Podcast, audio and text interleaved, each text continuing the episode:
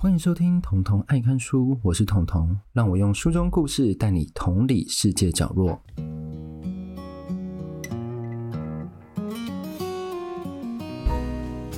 好，那第四十四集，我要来跟各位讲一个韩国的租屋状况哦。今天要介绍这本书叫做《剥削首尔》。那首先大家要先 focus 在一个点，就是为什么是剥削首尔？他要探讨的这个租屋现象，就是很 focus 在首尔才会有状态。为什么？因为在韩国，他们每一个人都觉得说，我要到过首尔才算是到过大都市，导致人口很往首尔集中。像我们如果想到日本，可能会有东京、大阪，其他地方像福冈都可以去往外扩散。那台湾也不用说，台湾有台北、高雄，最近还有新竹，所以我们都不会一定说我们要往台北去挤。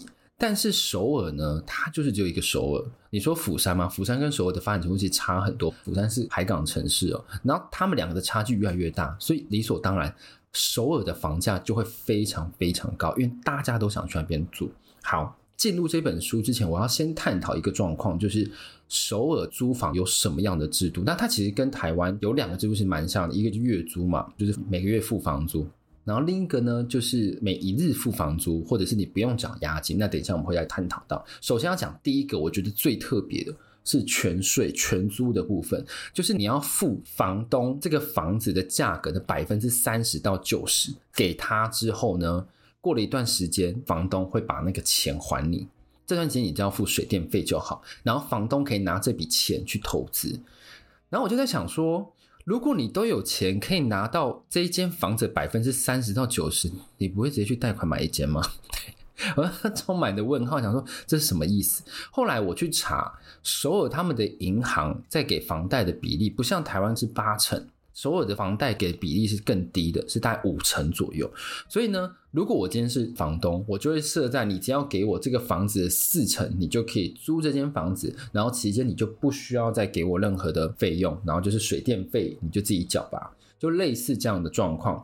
但是其实你先要有头期款嘛，你要有这么大的钱才有办法去租嘛。银行就想到一件事情，银行就说：“哎，我们有提供。”如果要给房东全租，我们有提供贷款。我想说，这是什么一个本末倒置，然后绕来绕去的一个房贷行为啊？你就直接把你房贷比例乘数拉高不就可以了？所以想说，这全租听起来是蛮辛苦的哦。对于韩国人来讲，甚至我们外国人根本应该是不可能租到全租这种模式。那再来呢，就月租。那月租其实跟台湾有一点点那么不一样的地方，就是如果押金给的越多，你的房屋租金就可以给的越少，因为他们好像很。重视你给我越大一笔钱，我就可以拿去投资，而这个投资好像都不会赔，你知道吗？我不懂为什么韩国有这么保证利率这种想法，就觉得说啊，你给我一大笔钱，我一定会赚，放在哪里都可以升息，或是可以有很好的投资报酬率，这就是月租制。再来是什么？不用押金的套房，每个月给或每天给，但是它前提是不用押金，这个就是我们今天要探讨的最大的重点。我看这个不用押金，只要月租的这个形式的话，其实很多网站、很多 YouTuber 其实都写到考试院。这本书在一开始讲地顶考，地就是地下室，这个我在台湾有看过，好像在天母那里嘛。然后韩国也是很常见，这个在寄生上流，大家应该都有看过。顶楼加盖，我觉得应该台湾比较常看过，韩国我就比较没那么确定。再来这个考就让我非常疑惑，所以后来才发现这是考试院。那考试院呢？其实以前是为了要让学生准备考试，所以才设置，所以叫考试院。后来因为它是不用押金的形态，然后价格便宜，而且考试院一般来讲都会把它整理得比较新一点，因为去租的人大部分是学生，所以这样的方便性来讲，会让考试院变成一个很热门的状况。然后我有去找，就两个 YouTuber 吧，一个叫伦伦，一个叫阿伦。我想说他们名字也太像了吧？他们在拍他们考试院的光景，我只能用震惊来形容。从考卷外面进去，你会觉得哇，其实还蛮美的，很像台湾那种饭店式管理套房。你一进去，你才是吓坏，它就一条而已，然后你就可以看到底。比如说，我看阿伦他们租的还是比较好，因为他们是有窗户的，所以这个跟剥削时候这本书讲的其实是很雷同。你有窗户，你要享受到阳光，这点在时候你是要用比较高价去买。我以为只有在游轮上才有这件事情，没有。你在你在日常的住房，甚至没有押金，也有这样的事情。然后呢，他们在介绍房子的时候，我很震惊。我不知道是他们的价值观发生什么问题，他们会觉得说房东他附了一根晒衣杆在里面，他们觉得很贴心。我充满了问号，我想说，他都已经有一个公共的地方，为什么不在公共地方架设一个洗衣架，然后专属的洗衣机、洗衣房？因为那边大概一层楼，大概我看有十几、二十几间吧，就是这样架设，不是对大家都很好吗？没有，他就一根杆子。我看你一个 YouTuber 还说，哦，我觉得房东这样很好，因为我觉得首尔它有一个很棒的地方是，他们衣服会干很快。我还想说你，而且他那个杆子是夹在自己的床上，所以你每次一觉醒来，你都先撞到自己的衣服。我觉得这个不行嘞。而且他们的厕所有些有附，有些在外面，要看你租的是哪一种形式。我看他们好像都是有厕所，但是都非常小。他们的那个洗手台上面就是莲蓬头，就是你只能转身。但你没有办法伸展，比如说你喜欢在浴室跳舞啊什么，你就没办法跳，反正没有办法在浴室做一些你知道很大的动作。再来，他们有夸奖说考试院的房东都会煮一锅米，然后会放泡面给他们，就觉得很贴心。我就觉得，嗯，应该是我没有去住过韩国，所以我没有办法这么理解。因为我之前有住过日本，有住过澳洲，我觉得相对上来讲，日本和澳洲居住条件环境真的是好非常非常多。那这个如果有机会之后，相关议题或是有人邀约我，有空再跟各位讲。重点就是考试院并不是我这一集要讲的重点。为什么？因为它算是比较有清理过，然后它只是青少年他们租不起很贵的房子，没有办法负担这么大的租金，就先住在那里。而且很多考试院之前都是中国人，因为很多中国人去韩国那边留学。这本书也有讲到，考试院里面有很多中文啊，他们觉得说怎么会这么多中国人 住在这里，这让他们更讨厌中国人，这是他们其中的一点。好，我今天要讲的是更令人发指的蚁居房，蚁是蚂蚁的蚁哦。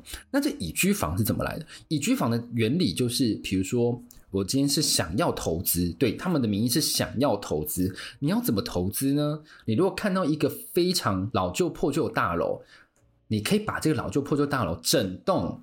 改成一间只有一到两平的房间，然后就这样就可以改超多超多间，然后你一间可以收多少？六千到一万，我讲是六千到一万台币换算，一点多平，而且有些一点多平里面还要放什么？还要放冰箱和床诶。你想象你去外面，你自己在台湾租房，你是不是觉得五六平就很小了？学生应该很有共鸣，也有可能现在大家就住在五六平的房间或者是套房里。你就会觉得说怎么这么小？诶，它是一点多平，还要放床，还要放冰箱，所有家当都在里面，这就是蚁居房。而且我跟你讲哦，蚁居房的厕所也都是通常很简陋。为什么？因为他们是用旧大楼、很破的大楼改，所以里面时时常常弥漫着一股霉味。然后加上住进去的人，因为他们没有太多的居住空间。所以他们很多东西都会让你觉得有霉味的感觉，这是记者实际去那个地方整个探访到，然后所收集来的新的。那为什么房东知道说要收六千到一万呢？因为这牵涉到韩国对于中低收入户一个月台币就大概补助五千到六千。所以呢，他们几乎是知道政府这个门路，他就把房租设在，他就觉得说，我知道你绝对不会跑掉，因为你有领低收入补助，你若不付给我，就跟着你一起去领，领完之后把你的钱全部拿走，因为那是你欠我的，你知道吗？我听到这个真的是很令人发指。然后呢，蚁居村很多是五十到七十岁的人居住。所以他是属于社会上比较弱势，而且他们比较已经没有去谋生的能力，他们没有办法去外面去工作，然后赚钱，他们顶多去打日临时工。那这边有一个统计很有趣，其实他们有算，在韩国你平均每一平的租金大概是两千吧到三千，但为什么蚁居房一平就可以卖你五六千？这就跟我刚刚前面有讲到，你要准备很大笔的押金，你才有办法租房，所以这种没有办法给押金的。蚁居房就会变成是他们的热门选择。那一定想说，为什么不去住考试院？诶，也有也有人去住考试院，但是就是考试院和蚁居房这样来来回回去换。因为我不太清楚考试院有没有拒绝人家居住的这个部分。我看到他们拍的都是比较好，但可能也有很糟的，所以他们生活条件应该差不多。但我觉得蚁居房更糟，因为它是不需要去做什么装潢、重新拉皮什么没有，它就是用旧的去改。为什么？因为它是投资啊，我买了一栋房。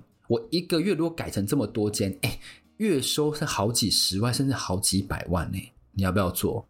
要啊，就站在他立场，当然要做啊。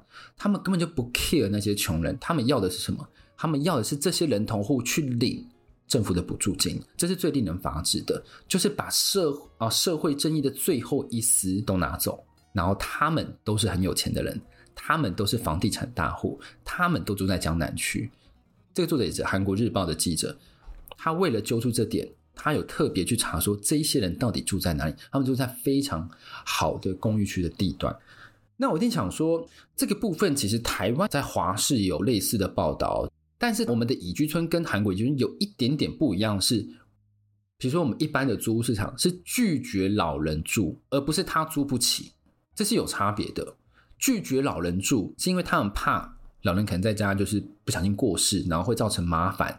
然后如果他过世的话，会让这个房屋租金快速下滑，所以他们都会这样拒绝。所以这跟韩国有那么一点点不一样。然后呢，这个乙居村还牵涉到女性，女性是非常弱势的。在这个乙居村里面，大概百分之八十吧，九十都是男性，只有几位女性。那女性其实我不知道她们到底是最后是住哪里，也有可能因为她们经济上比较不会有这种大起大落，她们就是一贯的很穷。但是如果她们今天是某人的妻子的话，她们就比较不会流落街头。这是韩国的社会的，我猜测应该是这样的现象，因为毕竟它也是 OECD 女权最低落的一个国家嘛。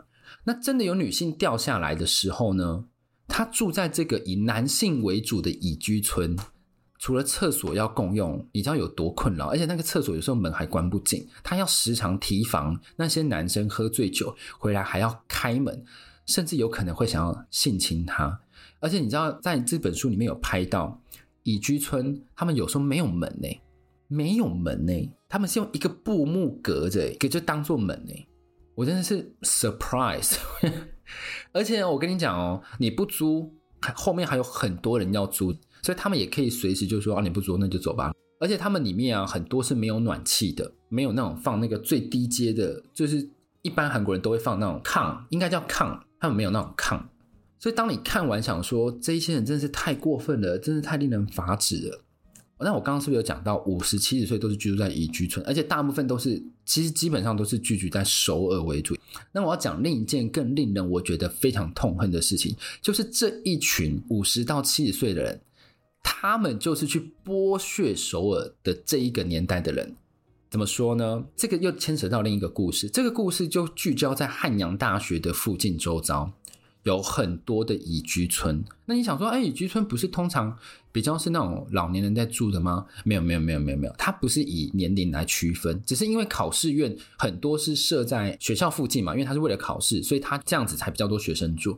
但是呢，我要讲的汉阳大学这一个呢，它附近好像没什么考试院，那有宿舍，它就是一个比较没那么发展的城市。当这些人发现了这个商机之后呢，想当然了，这些投资客。就会去搜刮这个城镇附近的旧大楼，然后要去改装成宜居村。那想说啊，这不是跟刚刚前面一样吗？只是被剥削的一代变成年轻人，那他们也是没有办法付很高额的押金这样子。但我要跟各位讲的是，学校有想要解决这个问题。学校要怎么解决这问题？当然是增加宿舍嘛。附近这么少人，他就多盖点宿舍。凡是有地的啊，有经费的啊。结果你知道发生什么事情吗？附近刚盖好乙居村的那一些人，五十到七十岁的人，组成一个抗议联盟，抗议说学校如果盖这个宿舍，就会造成学生大批的住进驻，然后导致附近的治安变不好，消费力低下，然后学校就不盖了，就不盖了。而且你如果真要盖，是偷偷一点一滴的盖。那我在想说，这些人。你如果盖好乙居村，他们住进来不是也是学生吗？所以韩国的财阀、韩国的有钱人讲话的力道是比我们想象中还要大上好几百倍的。你看，如果他可以这样子，就直接跟大家讲说：“我们抗议你去盖这个宿舍，学校就真的不盖了。”假想我们今天在台湾，我们去抗议说：“哎，你台大你不能盖宿舍啊！这附近的房价，我买了好几套套房是要给学生住，你盖了我就没有人来住，你觉得有人会理你吗？”你不被批斗到死才怪，但韩国却可以这样做，我真的是充满着惊讶。所以呢，导致青年必须以很贵的价格住在像那种乙居房，一坪、两坪、三坪就住在里面，然后毫无居住品质可言。但我们又想到一个问题：如果今天这些人都不盖乙居房了，那是不是就没有游民了？就像我上一集大开眼界，是不是有讲到，丹佛的 YMCA 提供了一个大的单床宿舍，然后让游民去住，让他们有正向回流的反应。但如果今天韩国时候把这些野居村全部拿走，是不是就解决问题了？其实并没有哦，反而会让大批的游民跑到街上。当你批评这些透过野居村去牟利的人，换个方式想，他们其实也提供了差一点变成游民的人居住的地方。而且乙居村最让人感到不 OK 的地方是，其实法律是没有规范的。所以你只要去查韩国的租屋网站，你会看到最下面一定是考试院的，或者是 share house，你不会再看到下面还有一个分类叫乙居村，因为那是韩国法律不存在的一种房子。好。那今天呢，我讲的这个韩国目前的租房状况和社会上比较弱势阶层的那些人，他们面临的这些状况，究竟是要把乙居村废掉，还是把乙居村不要废掉？这件事情，我觉得还会困扰韩国很久。我觉得从根本去解决问题的部分，应该是让韩国的发展各个城乡差距不要这么大。我自己觉得这是我的一个浅见。那如果你有任何的想法的话，欢迎在 Instagram 上跟我互动。如果你喜欢这一集的话，请帮我五星好评，在 Spotify 或者 Apple 都可以哦。那我们就下次见喽，拜拜。